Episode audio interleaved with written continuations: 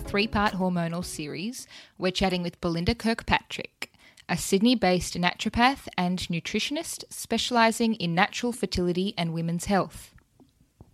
Author of Healthy Hormones, a recipe book designed to use food as medicine when it comes to balancing hormones, along with practical tips and lifestyle tricks. Founder of the Seed Concept, a hormonal tracking app that also gives you personalised health tips, like what to eat and what fitness to follow, along with practical lifestyle advice to help you stay balanced and feel good in all stages of your cycle. Here she is.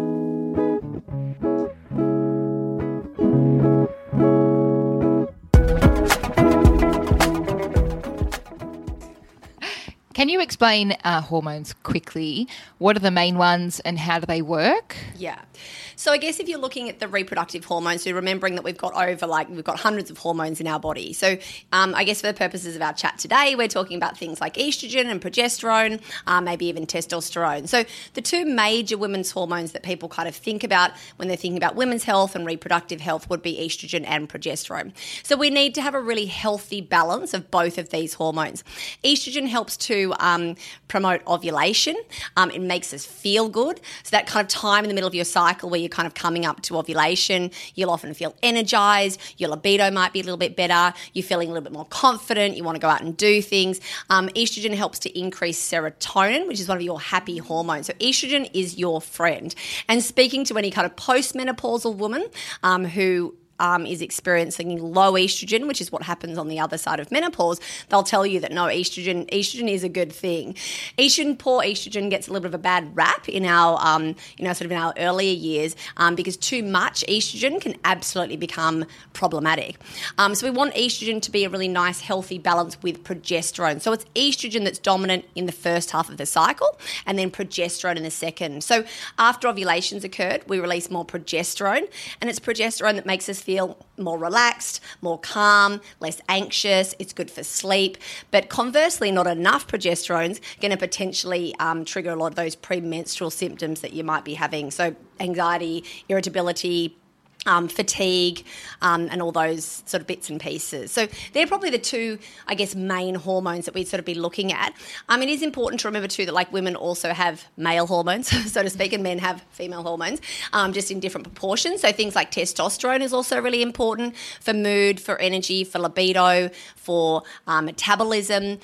Excess testosterone, like you might see in people with polycystic ovarian syndrome, can cause acne, excess hair growth, irregular or absent cycles. So the thing with all these hormones is they all have really fantastic, great, life-giving, happy days properties, but in excess or not enough of can start to really throw us out and cause imbalances. And so what are some common signs of imbalance? Yeah, so it might be things like irregular periods, absent periods, really long cycles or short cycles. Those ones are kind of not obvious, but probably more obvious because they're actually related into menstruation. It might be period pain, really light cycles, that's a problem as well, light menstrual bleeds, really heavy periods, lots of flooding, lots of clotting, period pain, I think I mentioned, and then also things like mood, energy, skin, weight, sleep, hair quality. So it's like everything. Yeah, like literally everything. And I think a lot of us only start really thinking about hormones when something changes with our periods or we're having problems with our periods. Usually, even if we're having problems, if they're the same problems that we've been having for a long time, that's fine, so to speak. It's not really, but we don't think of that. It's when things change that we start to go, oh, hang on a second, why is my period now so much lighter, not coming for 6 weeks, only coming already coming every 3 weeks or whatever it is, and or we're trying to have a baby. All of a sudden we start understanding or wanting to understand ovulation. Do I even ovulate? When do I ovulate? How do I know if I'm ovulating? So these are all the questions that just don't seem to come up for a lot of us until something happens. And, probably would be good to have been taught that at some point along the way. I have this conversation with clients all the time, though, and it's a really hard one because people say, when do you think that should be taught? I'm like, I don't know. Yes, in high school it would have been good to learn about cervical mucus and when you're ovulating and when you're fertile and things, but I don't know if at 15, 14 I was really wanting to hear all of that. You know, a lot of info. It's a lot of information. It's a lot to take in. Yeah. I'm not saying it's not the right time. I'm not the expert in education, but it's almost like at some point we should have just all been given this course or this book or something. That And sometimes the sad thing is when you do start caring about your hormones, often it's a little bit too late. Absolutely. Particularly around like if you're wanting to have a child. It can be, and then the struggle is even harder. Yeah. And if you don't have your hormones in check pre-menopause, that can cause more problems post-menopause. But I'm really hoping that like people like you guys, conversations like this, you know, hormones aren't a dirty word anymore. It's like gut health. You know what I mean? Like, who was talking about gut health and poo 5-10 years ago? Like nobody, right? Yeah. So hormones are now experiencing their little bit of time in the sun. You know, we're like celery and cauliflower, you know, just hanging out there for ages, and all of a sudden we're the number one, you know, they're the number one vegetables to go. Like have yay if you're a celery farmer right now, right? You just be like, I mean, presumably if you can get some rain, but if you had rain and you're a celery farmer, happy days. So I think hormones are a bit like that. So I'm hoping that women like us who do take an interest and understand that your hormones are really a barometer of your health will then be able to pass that information on to our daughters. And I think that's probably where the information will be best given, because that mother or, you know, auntie or whoever is sort of like a carer can then, you know, sort of like give that information when it's relevant, rather than like in a class of 30 kids at 13 or, you know, I'm not saying it shouldn't be in schools, but I'm hoping that this next generation will have us to be able to pass on our knowledge and experience. Yeah. Instead of it being just like a taboo topic that you didn't really talk about. Especially, when they're ready and you know, as mums to pass it down or parents to pass it down, you know, when they're ready or when they're listening or when they're going to absorb it. Exactly, and when they're interested. You know. You spoke about celery. Moving on to food and hormones. Yes. How can we use food to balance our hormones? Yeah. You probably heard that kind of saying like, you know, food can harm or food can heal. You know, like it's either like your best friend or your worst enemy. So absolutely, women who take out, for example, all the good stuff, alcohol, sugar, gluten, dairy, and start eating more vegetables and whole foods will nearly always notice a substantial improvement in their next cycle in some way. So whether it's pain, whether it's regularity, whether it's mood, whether it's flow, I see it day in, day out, if that's all that they did. So I'm not saying that you never have those things, but there's absolutely a big, I guess that food plays a really, really big role. And it can either be that food is pro-inflammatory, so things like, you know, sugar and dairy and processed foods and nutrient-poor foods, or it can really help to kind of like support our hormonal health and things like, you know, protein. My sort of, I guess, basis of how I sort of like prescribe food in my book, Healthy Hormones, and in my clients is always look for a source of protein, some good fats and something fresh. If you can be getting 4 or 5 cups of vegetables most days and then you're having protein and some good fats with each meal and most snacks, there's not that much time left for sugar and empty carby things. And that way then you can have a treat sometimes. It's not just about what not to have. It's just I'm trying to kind of like focus on what to have. So many people not only might have, say, food intolerances or eating really nutrient-poor food, and, you know, like in your car, like if you put in diluted petrol, you know, the car's not going to go that well. Yeah. Like that's just science, right? Or science, I don't know. It's a fact. And luckily the human body is so much more highly evolved that we kind of can keep going with crap petrol in our car, but things aren't going to kind of go as we're not going to kind of run as smoothly, you know, and people do look after their houses and their cars better than themselves sometimes. You know, and look, there's all sorts of kind of reasons for that, which is fine, but food can be a really big one. And nutritional deficiencies, which are really common in today's world. I was going to say today's society. That sounded so like, I sound like I was 100 these days. But in this sort of like in the modern world, you know, our food, even when you're getting fresh food, is it might have been in cold storage in the supermarket for 6 months, or it's like, you know, from nutrient poor soil. Like Australia, for example, is really low in iodine and selenium in the soil. And those are really important for hormonal health and thyroid health and as antioxidants. You know, so it's when we're eating nutrient-poor food, like processed foods and takeaway and pizza and chips and whatever, you know, we're not getting nutrients and we're becoming more nutrient deficient. And our body needs these nutrients in order to make our hormones. Otherwise, we just don't have the ingredients to make hormones. Right. It's like saying, can you make me a frittata? And you're like, yeah, sure. And I'm like, just don't have any eggs or veggies. You're like, okay, like, you know. Can but can't. Yeah. On a little side note, my probably about 10 years ago, that little analogy for me was like saying like, you know, like it's like me asking you to make a cake and you're like, sure. And I'm like, but I don't have any eggs. And it was like, whoa, well, how would I do that? But like now I had to change it to frittata because like you can so make eggs without like cake without eggs. Yeah. You make cake without cake. Like you can just make anything. You can make cake from anything. Exactly, yeah. But you can't make frittata without eggs. Yeah. So how can we use food or what food can we, you know, eat to boost estrogen or fertility? Yeah. So estrogen is a really interesting one, and you know, lots of us have, as I said, excess estrogen. And what happens is that we can then cause progesterone to be too low. So estrogen and progesterone like to live on a bit of a seesaw. We want them to be kind of nicely balanced. Things that cause high estrogen quite often can be a bit of genetics, quite often lifestyle stuff. So we know that things like plastics and phthalates and, you know, perfumes and makeups and cleaning products and you know, reheating rice in the microwave kind of containers and all that sort of stuff actually leaches these chemicals into our food and into our bodies, and they behave like estrogen. So what can happen is we can have excess estrogen, which causes lots of problems. Conversely, though, and one of the best ways to get that out is by lots of fibre. You know, add a couple of tablespoons of linseeds to food every day. Try to get 4 to 5 cups of vegetables, lots of the brassica family like broccoli, cauliflower, asparagus, fennel, kale, spinach, leeks, actually really good for that as well.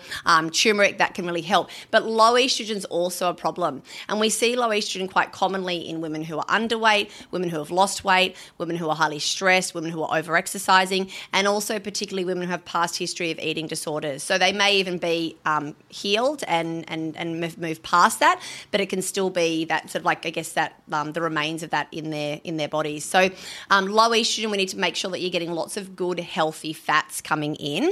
And the most important thing, I guess, with low estrogen, particularly if you've lost your menstrual cycle, is that you need to not cut out carbohydrates. So for most of us having way too many carbs, all the carbs, we're needing to reduce them and bump up the other things. But in that really low estrogen state, it's really important that you're getting good quality starchy carbs, which can then help to get your period back and or regulate it. Ooh, yes. What kind of carbs? Yeah.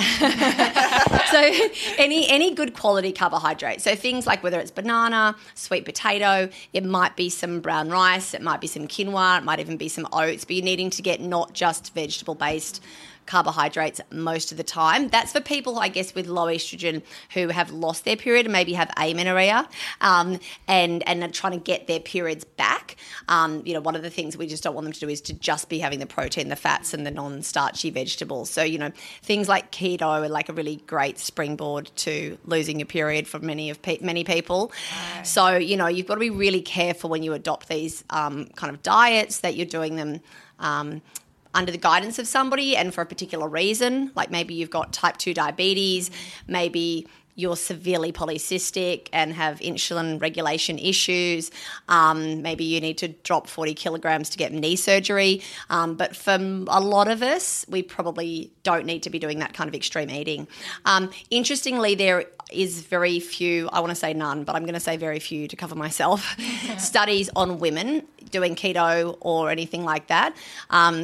There's a doctor in the States called Dr. Sarah Gottfried, who's an amazing hormone specialist, and she is part of a study at the moment looking at keto in women and the effects of keto in women. So it'll be really interesting when that study comes out, which will probably be in a few years, but anyway, we'll wait for that. So yeah, just be aware sometimes when you're doing things just for the sake of them or just for health, whether it's intermittent fasting or keto or whatever, most of those studies are done in men. So it may not be the best friend for your hormone. It might be, I don't know, like it's got to be looked at individually.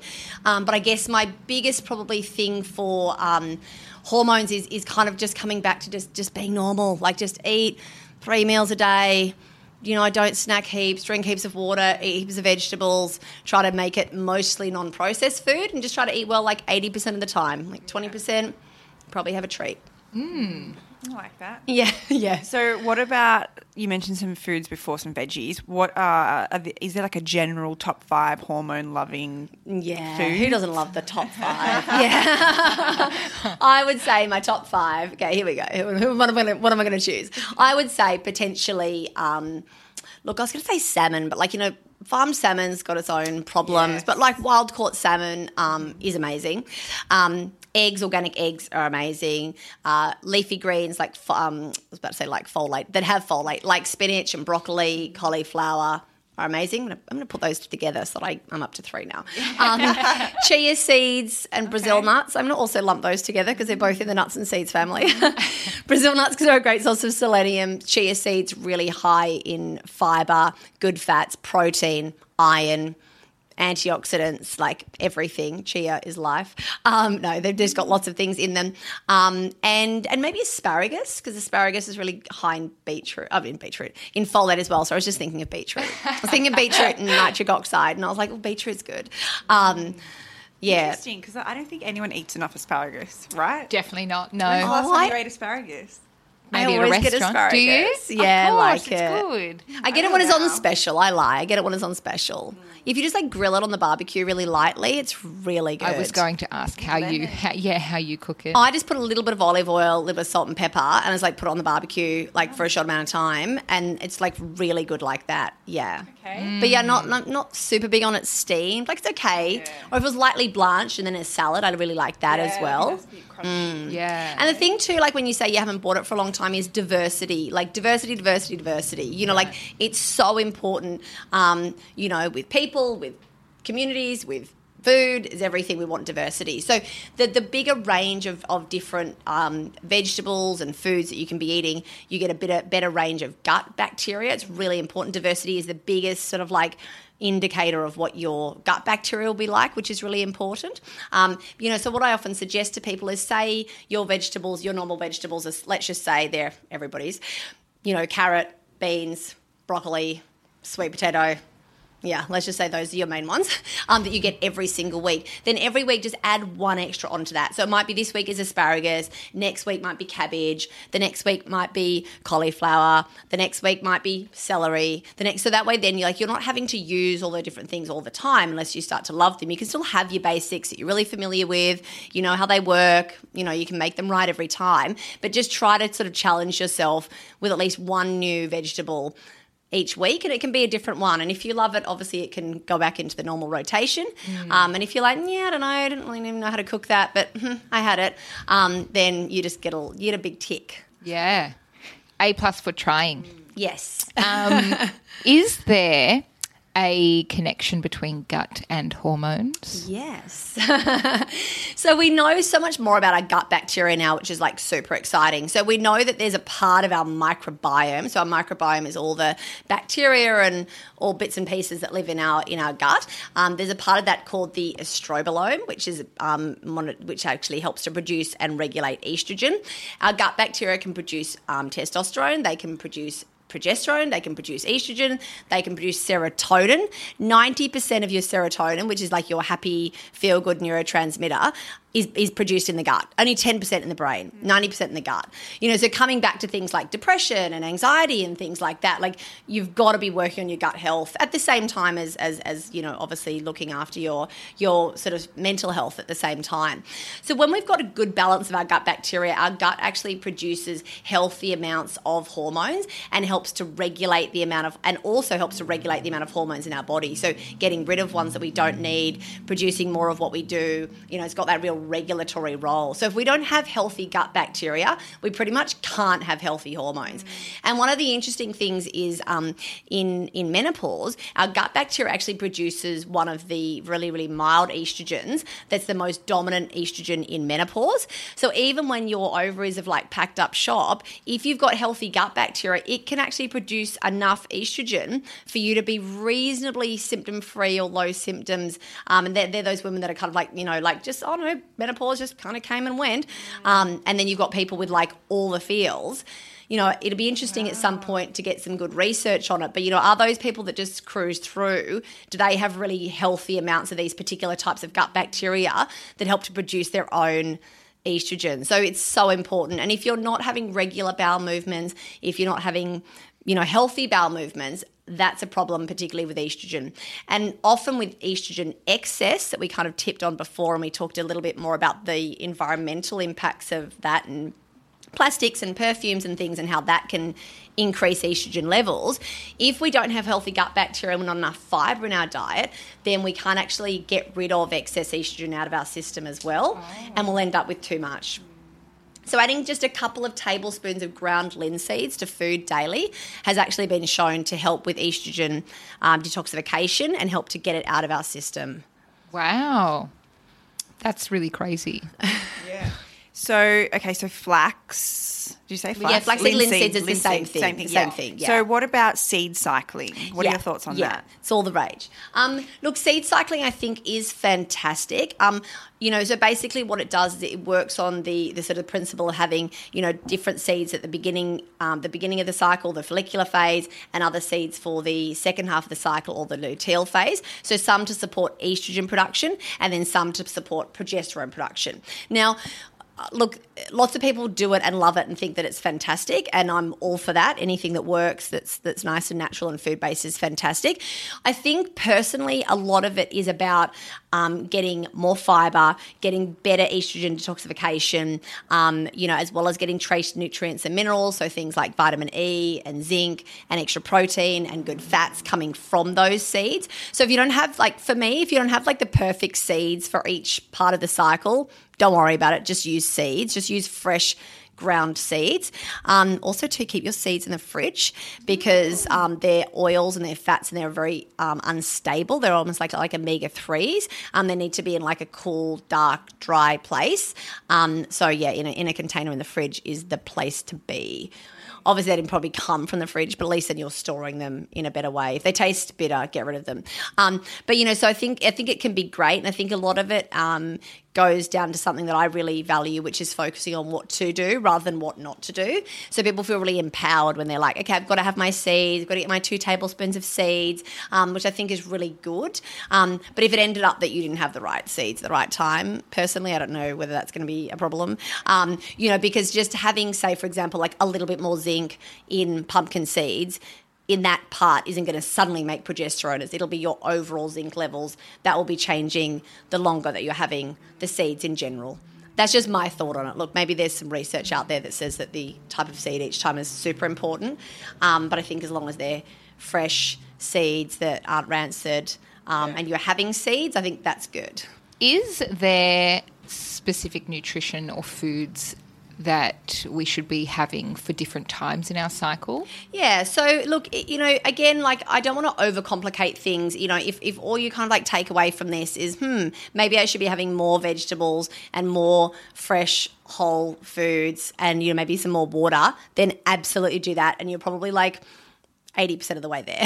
For other people that, you know, want to be a little bit more focused on things, we'll go through some different times of the cycle. And the reason I say that is that I feel like there's so much of this kind of like wellness push out there, which is fantastic and awesome, but I'm also seeing the repercussions of that in clinic every day, where people are stressed about food, where people are anxious about food. You know, I'm seeing this kind of like what they call now orthorexia, which is kind of like this healthy eating disorder, you know, more and more. So, you know, young girls, particularly in their 20s, you know, that don't want to eat out, that like can't have this, can't have that, I could only have healthy stuff, like that wasn't organic or whatever. I'm like, whoa, can you just like please go and have a pizza and a glass of Prosecco? Like, seriously. We can. Yay, yeah. You say so. Yeah. But just for the balance, do you know what I mean? Like, and I'm not saying to go and do that all the time, but it is also not healthy to be so over-focused on food. And we've got to look at like how much stress that's causing our body, how much cortisol that's kind of raising to be so guilty and stressed and worried about food all the time. They're like, well, what's worse? Do you know what I mean? Like a, you know, couple of squares of chocolate or all that stress, you know, probably the stress is worse, you know. Stress counts for 75 to 90% of all doctors' visits in Australia and America. Wow. It's the biggest like cause of kind of like contributing factor to like chronic disease. So, you know, I'm just really careful about sort of, and that's why even with the seeds, like exactly what to do and when to do and all this kind of stuff, because I think it's there's a lot of people who need at least some of that information and could do with the change. And there's a lot of people, like probably the people listening, that are like, wow, they could just be like, okay, I've got to be doing this. Fine, like otherwise I'm stressed, you know. Yeah. But for the rest of us who are just taking it lightly, around your period's a really good time to have warm cooked foods that are really easy to digest, but nice and anti-inflammatory. So things like soups and stews and casseroles are really gentle around about that time.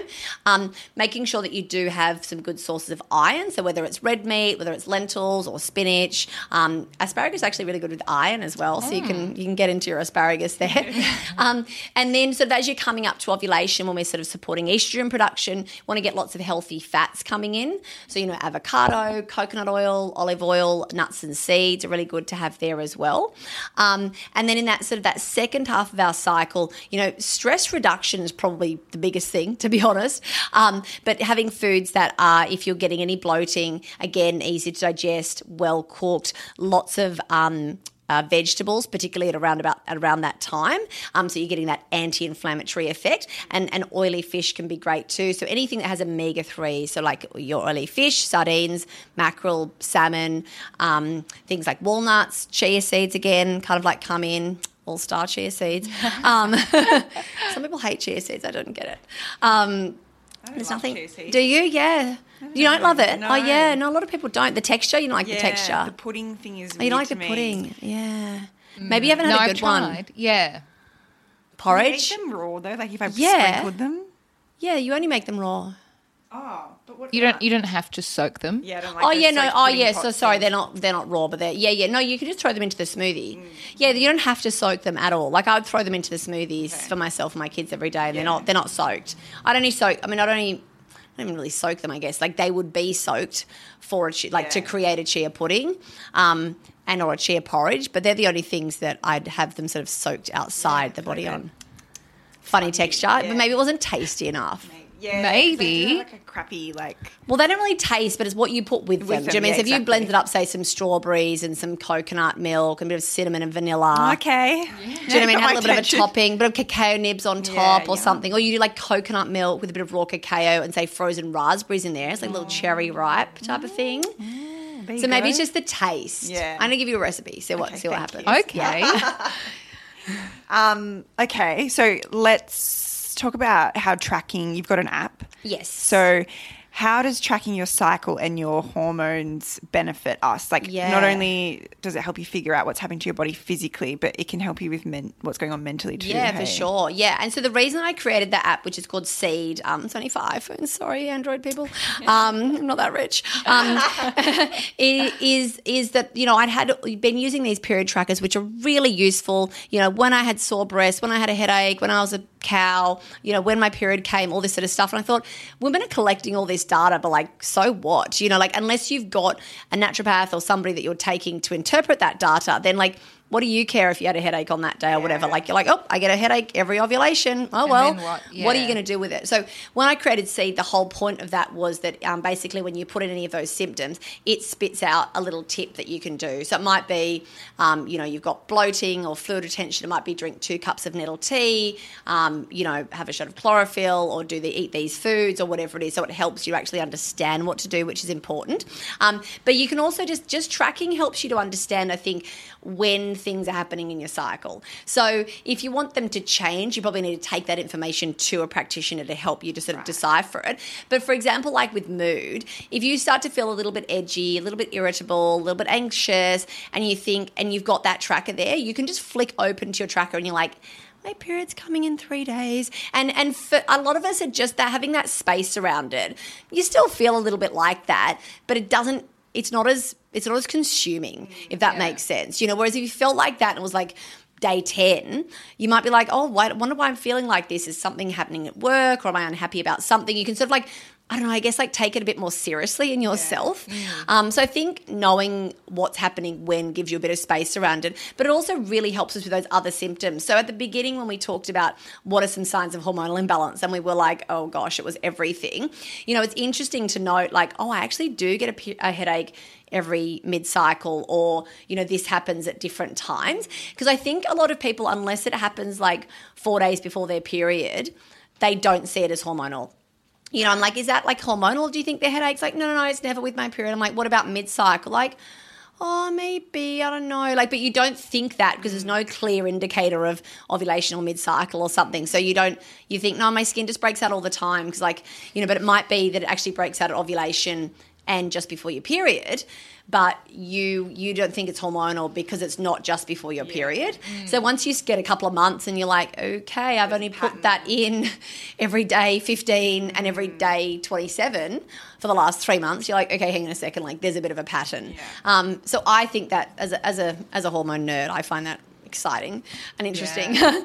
But it is good because people often too, you know, come when they're trying to have a baby or something like that. And then if we had some of that data, it would have been interesting. And even people saying like, I'm like, do you have a regular cycle? Yep. And like 28 days, like, yep. I'm like, okay, cool. And then I'm like, could you just like give me the date? Like just start telling me the dates of the next day one, like the first day of your period for the next, you know, just write them down for me. And, you know, after like 3 or 4 months, or they give me, oh, no, it was my brother's birthday, like they give me a couple of back dates. I'm like you have like a 26-day cycle, then you had a 36-day cycle, then you had a 29-day cycle, you had a 21. But for them it just came every month. Yes. They didn't like skip a month, so to speak. So it felt kind of like monthly. But when they started looking at it, and often it's when they want to try to have a baby because they're trying to work out when they're ovulating, I'm like, oh, like you don't have a regular cycle, which is fine, but it makes it a little bit harder to know When you're ovulating. Yeah. So it is helpful to, even if all you're doing, if you think you've got a pretty symptom-free period, just put a little star in your diary, or just even, you don't have to even use a tracker, just put it in your calendar, you know, put a little P on the thing. And that way then if you need to go back and have a look, you know, obviously if you do 4 or 5 months and they're always 28 days, you can pretty much you can stop unless something changes. But otherwise, if you're sort of like, I'm not really sure, it is worth looking at. Yeah, definitely. Yeah, it's funny, everyone thinks that they're normal, but you're right, coming monthly is not what we're tracking. We're tracking 28-day cycles. Well, sort of. So normal's actually like 20, 25, 26 to about 31 to 33 days. Right. So don't worry if you don't have a perfect 28, 29-day cycle. 29 days is actually like the perfect one. But it doesn't matter. If you've got a 31-day cycle that's pretty symptom-free, that comes every month, no big drama, don't worry about changing it. You're all good. You know, and the same if it's 27, you know, but like, you know, it's a normal bleed, it's not painful, no issues. You don't need it to be on that perfect number. So we've all got this individual kind of normal, if that makes sense. Yeah. It's like the food stuff. It's kind of like, this is just like what it should look like, but you can have your normal in that as well. Yeah. Don't get too hung up on it. Yes. Don't compare notes too much. Like compare notes for interest's sake with your friends and things, but it's not, they might have a 27 and you might have a 32, but, you know, no issue. And you might have a friend that has a 29-day cycle but has period pain and breakouts and heavy periods and all this kind of stuff. And it's like, actually the outliers who are pretty symptom-free, they probably have the better hormonal balance, potentially even than the other person with a better cycle length. So we've got to look at the whole picture. Yeah. And again, it's just going back to making this a regular conversation because you're going to educate yourself. Yes. Yep. Some people think that having just two little panty liners is enough and that's a period, and it's like, your estrogen's probably quite low. And conversely, other people think that 7 days of like flooding, tampon, pad, don't leave the house on day one is normal as well. And it's and pain. You know, I think pain's normal. Pain is common, absolutely, but it's not normal. You should be able to have just like my period's here, okay, you do whatever you need to do. It doesn't really interfere with anything too much. You might be a bit tired, a little bit whatever. That's kind of fine, but they're really minor symptoms that wouldn't interfere with your day or the way that you do things. Whereas, so what is common doesn't mean it's normal. Oh, yeah. You know, you can have a pain-free period. You can have a symptom-free period. You can have a period. I guess tracking your period can be a vital way of understanding what's happening and a handy tool for scheduling life. Yes, and things that life throws at us. Yeah. Big work meetings or parties or our PT sessions, because our body reacts differently at different times of our cycle. Yeah. Yes. I don't know if you guys saw that research recently that came out. I think it was one of the US soccer teams. I'm going to get it wrong now. Let's just pretend it was one of the US soccer teams, but I'm pretty sure I'm right. That actually was looking at like their training schedules and everything. everything like around their cycles. Obviously, it's really hard to do, and there's some more research coming out on that. But you actually, like, there's different times of your cycle. We're actually better off doing like HIIT training versus other types of training, you know. And obviously, most coaches and whatever aren't going to be able to just schedule all that around every person's individual cycle. But it is important to note that there are changes that are happening. You know, so coming up to ovulation, you might be feeling better to do more HIIT, more cardio. You know, before your period, it might be better to do more like, you know, slow strength-based stuff, more yoga, more Pilates, those sorts of things.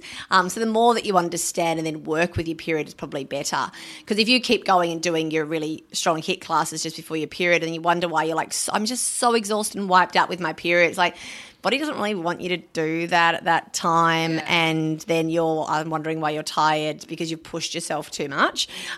Saying that, if you feel fine, you're working out, no problems, just keep going. But if you're one of those people that's like, I'm so shattered when that week before my period, like maybe change up your exercise in that time, or, you know, do a slow walk or a swim. Listen to your body, So let's touch on HIIT. It is one of those cult kind of exercises and fitness things where, like, once you start, you can't stop and get the bar.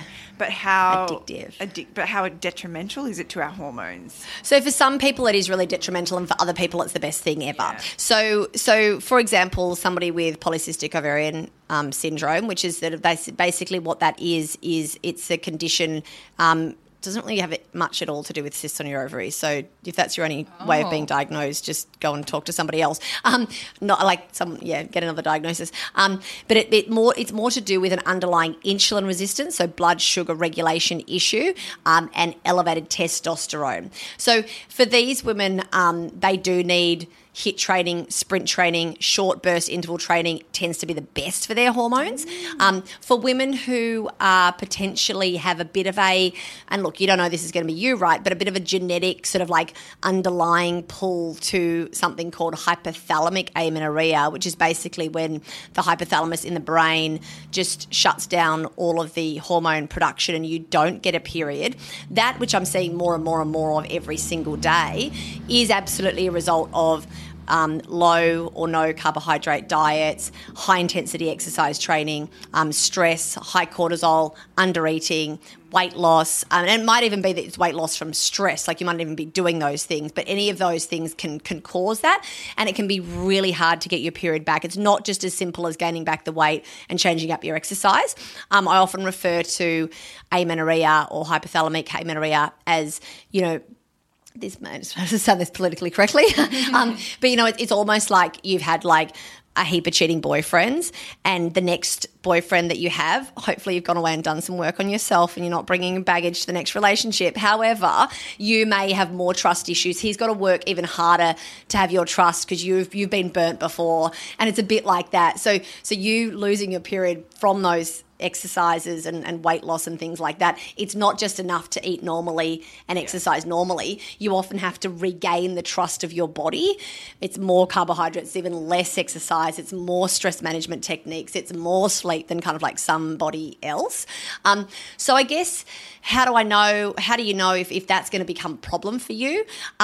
If you're doing high intensity exercise and lots of it, and you're not having any carbohydrates at all, you really need to watch I mean, I'm not saying it's not possible. It is possible. Some people can do that easily. But if you start to notice that you're losing weight from that and body fat and you're getting quite slim, you're probably loving that, right? It's probably feeling amazing. But that's probably, for a lot of people, the first sort of like thing that could be then next lead to your period going missing. Now, some people will have a couple of light periods, which is a really nice warning light. The body's popping up a little warning light then going, we're dropping estrogen, like beep, beep, beep, you know, like stop what you're doing, eat some carbs, get some sleep, do some yoga, go for a walk. So some of us will get that in terms of those really light periods coming. If you're exercising like that and you're losing weight, or you're having a low carbohydrate diet, and you get a couple of really light periods, or the periods of different length to what they would normally be, you need to hold up there because, you know, this could be going to happen. Others will just kind of be, it's like falling off the cliff. You didn't really get a warning. Your period just didn't come. So it's really hard, right? Because we don't want to say, you know, don't exercise. You know, we don't want to say only eat carbohydrates. Like, you know what I mean? Like it's like my hypothalamic amenorrhea clients have the opposite advice to pretty much every other patient subgroup in my clinic. You know, everyone else I'm like, less carbs, guys, you know, like more exercise, guys. And these people are like, less exercise, more carbs, you know, be lazy, which is really hard. So there isn't often warning signs. If you were concerned and you were following quite a low-carb diet, you were quite stressed, you were doing lots of HIIT classes, you could go and get your estrogen tested on day 2 or 3 of your menstrual cycle. Don't bother doing it on another day because it'll be different and it's not going to give you the right result.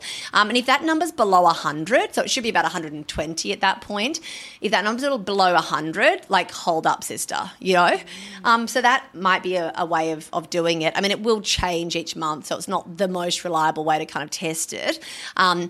But yeah, and the other thing is going back to that balance thing that I was talking about before. Do you know what I mean? Like our bodies aren't built for extreme stuff. They want to trust us. They want to know when we're going to bed, when our next meal's coming. You know, we're not like doing high-intensity exercise at 60 kilograms and intermittent fasting and doing low-carb. It's like, what's happening? Why are you doing this to us, you know?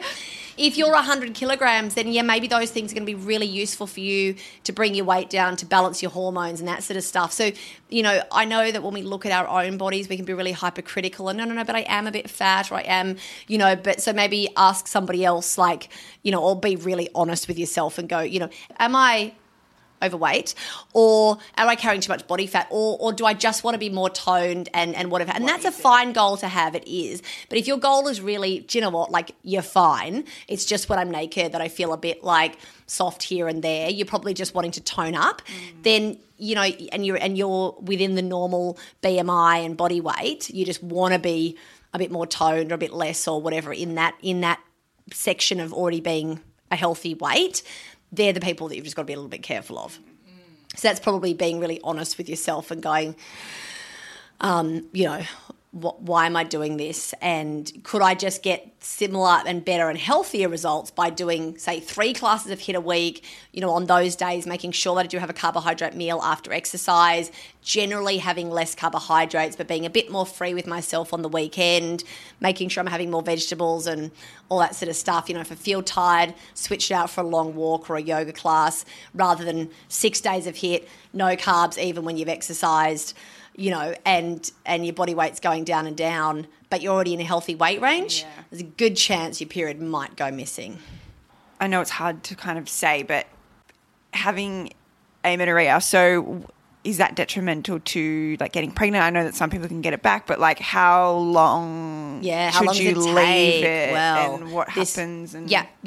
So not ovulating is an issue, okay? So we need estrogen for healthy bones, for healthy mood, for libido, for all sorts of things, you know. So ovulation is a really, really, really important thing. Now, I guess the only sort of medical treatment, if you've got hypothalamic amenorrhea, like you mentioned, would be to pop you on the pill to make you think you're having a period. It's not a period, it's just a withdrawal bleed. So you're not ovulating, but you're getting a steady amount of estrogen, which will help your bone density over time. Right.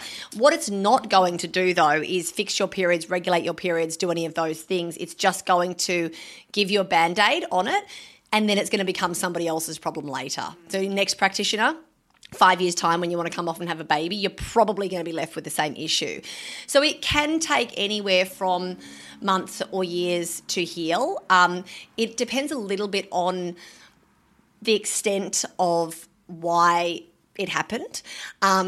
For a lot of people who've come off the pill and then they're experiencing that, you know, they may have had hypothalamic underneath there for long periods of time, you know, with not enough carbs, too much exercise, too much stress, and their pituitary may have already been shut down for a really long time.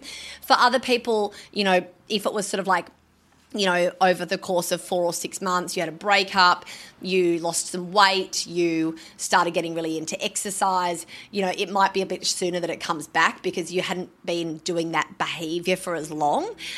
If you'd been exercising like that for a year or two, really losing weight, doing the low carb thing, stress, you know, and you're going to be stressed, right, because you're not eating carbs and you're like, you know, and you're tired, you know, you're not sleeping as well and all those sorts of things, then then it possibly is going to take longer. So it's a little bit of like what's your genetics underneath, right, and then what else you're kind of willing to do on top. When people want to have a baby, they're willing to do all the things, you know, yeah, so they pretty much will sort of almost stop exercising or just go for walks, trying to eat more freely. You know, if you're counting food or you're weighing food or you're putting it into MyFitnessPal and you're not overweight, then you need to stop, because that also too is like a stress on the body. And those people, their periods just don't come back until they stop doing those things.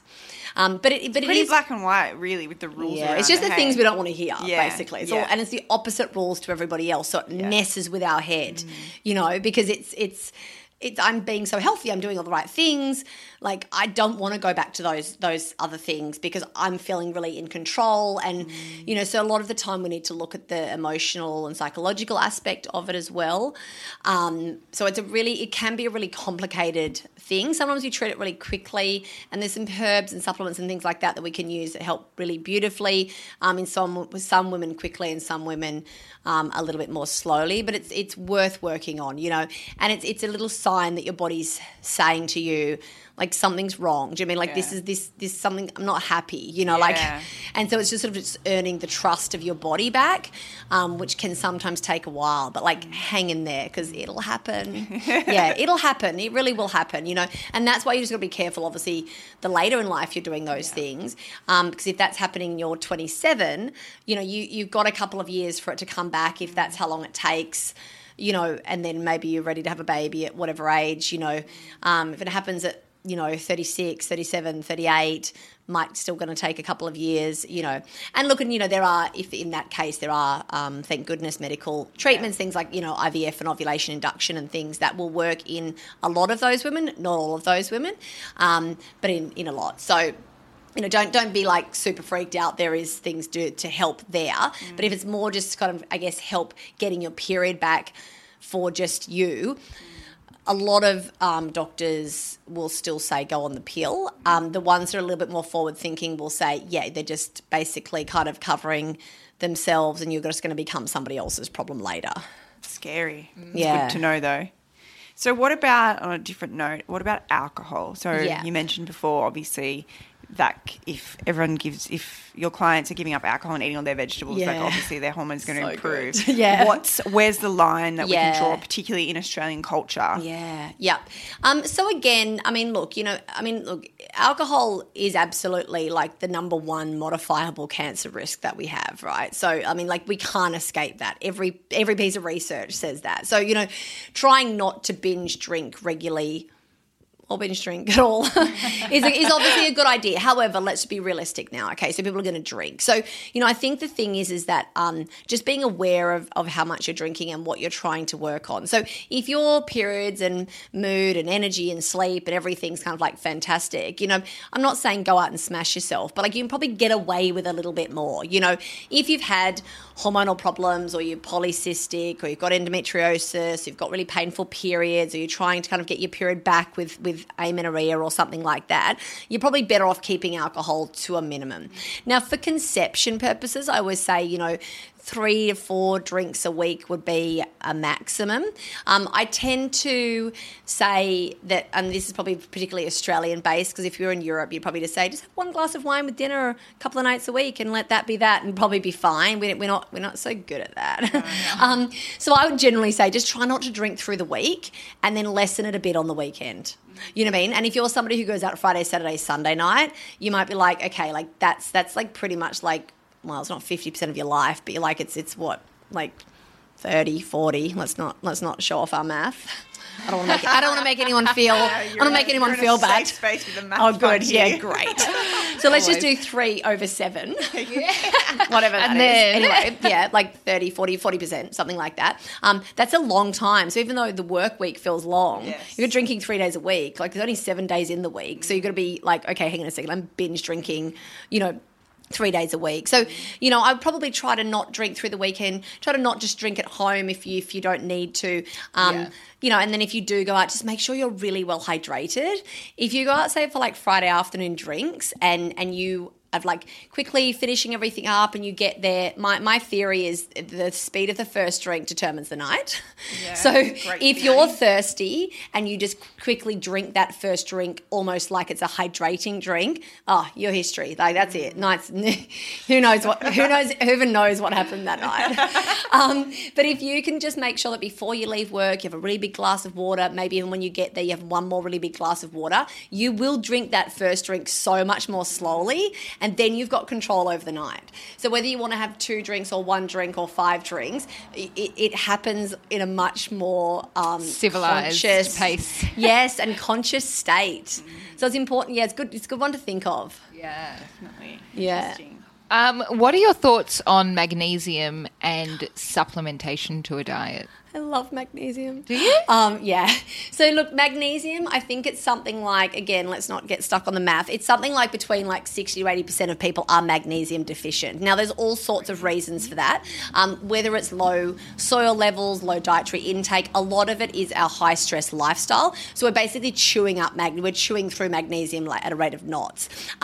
Magnesium is one of those things that helps with energy, helps with sleep, helps with mood, helps with energy. Did I say energy? Yeah, I said energy. Sorry. Helps with pain, helps with headaches, helps with bowels, helps with periods. Like, yeah, everybody's BFF basically. So magnesium can be really fantastic for regulating your cycles. I'm a big fan of using it. And you know, I do think that, you know, if a certain proportion of my clients, let's just say that everybody who came went away and drank enough water, which is 30 mils per kilogram of body weight. So if you weigh 70 kilos, that'd be 2.1 litres. That math I can do. So say you go away, you drink 2 litres of water every day. I mean, obviously less if you're small, more if you're big. You eat 4 to 5 cups of vegetables every day. You get enough sleep and you take magnesium. You probably won't need to come back. Wow.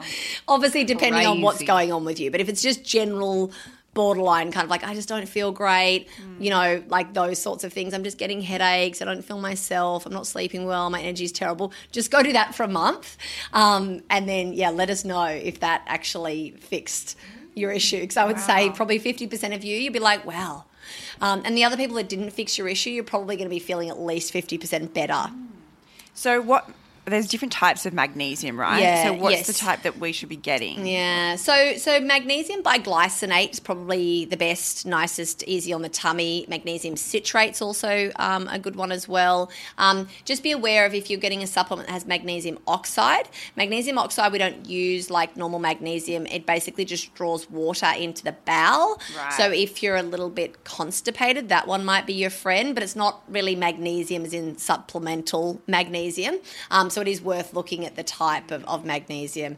And a lot of them will be combined in powders and things with some like B vitamins, which are also kind of really useful for most of us as well, because it's just trying to negate that busy, stressful lifestyle, right? Yeah. Do you know what I mean? Like that's what's kind of affecting so many of us is we're so busy, and when I say stressed, you don't have to be stressed out of your head. You can just be like, oh my God, I gotta get to brunch. Oh, I didn't pick up mum's birthday card. Like, oh, okay, we're meeting friends for dinner now. Oh, it's work tomorrow. Like, I've got to do those emails. Yeah. You might be happy about all those things. You might be excited to go to work and you want to do those emails and you're excited to work on that proposal and it's mum's birthday and you're seeing your friends for brunch, but it's stressful on your body.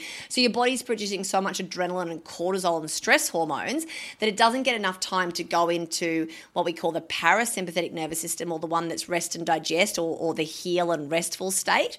And that's where we're starting to get a lot of chronic health conditions, stress, you know, mental health conditions, hormonal problems. So it's really important that we actually manage stress, because we just don't really have downtime anymore, right? Exactly right. No, downtime feels like I'm just going to watch a show and flick on Instagram. Yeah. You're like, oh, that's not downtime for your body. Yeah. That's just more and more and more messaging.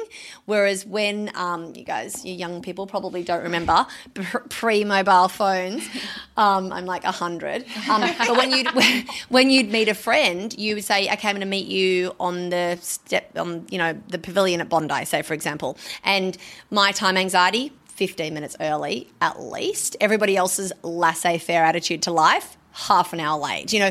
So I would sit there and think, oh, should I go to the payphone and call their mum? Nah, they're probably on their way. And you just had to sit there and be mindful and be practice mindfulness. You didn't know you were doing it. You just people watched. You watched the seagulls eating some chips. You just like saw somebody running past in budgie smugglers and just having a little chuckle to yourself. Not that we're people judging, but just about something else that you remembered. And, you know, so we had so much more mindfulness, whereas now we don't stop. And then we wonder why we're kind of so stressed, but our stop stuff feels good, you know. Yeah, so yeah.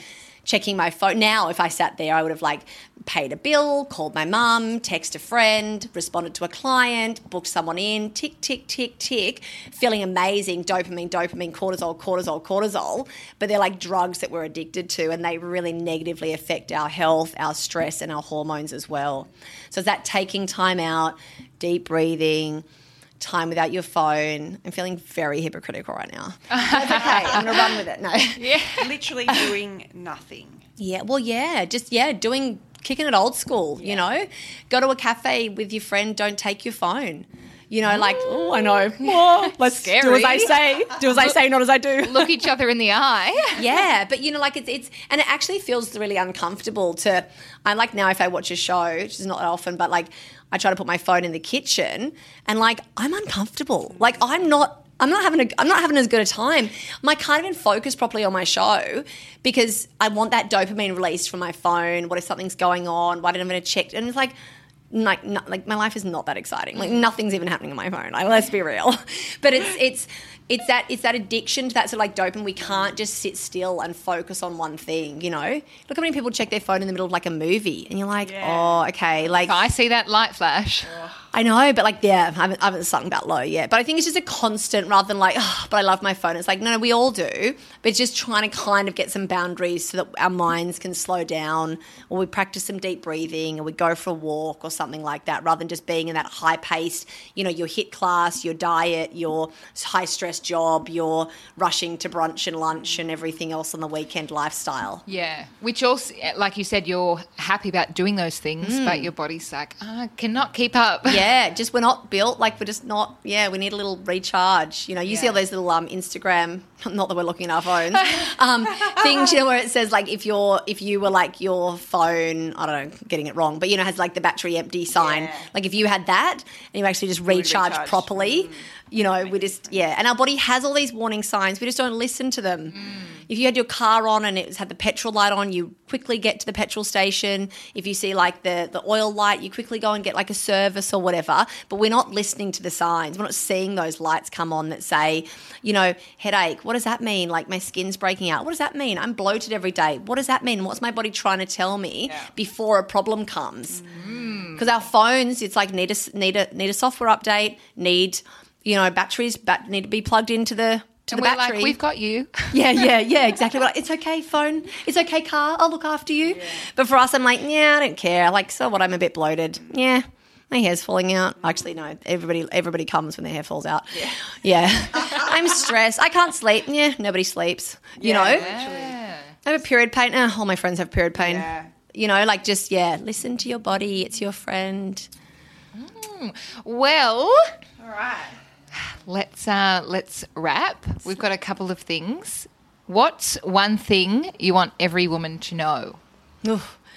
I would say, going back to what I kind of touched on before about the diet stuff, is you don't have to be perfect. Like that's not what we're going for here. You know, you just want to kind of be looking after your health most of the time, and that is healthy.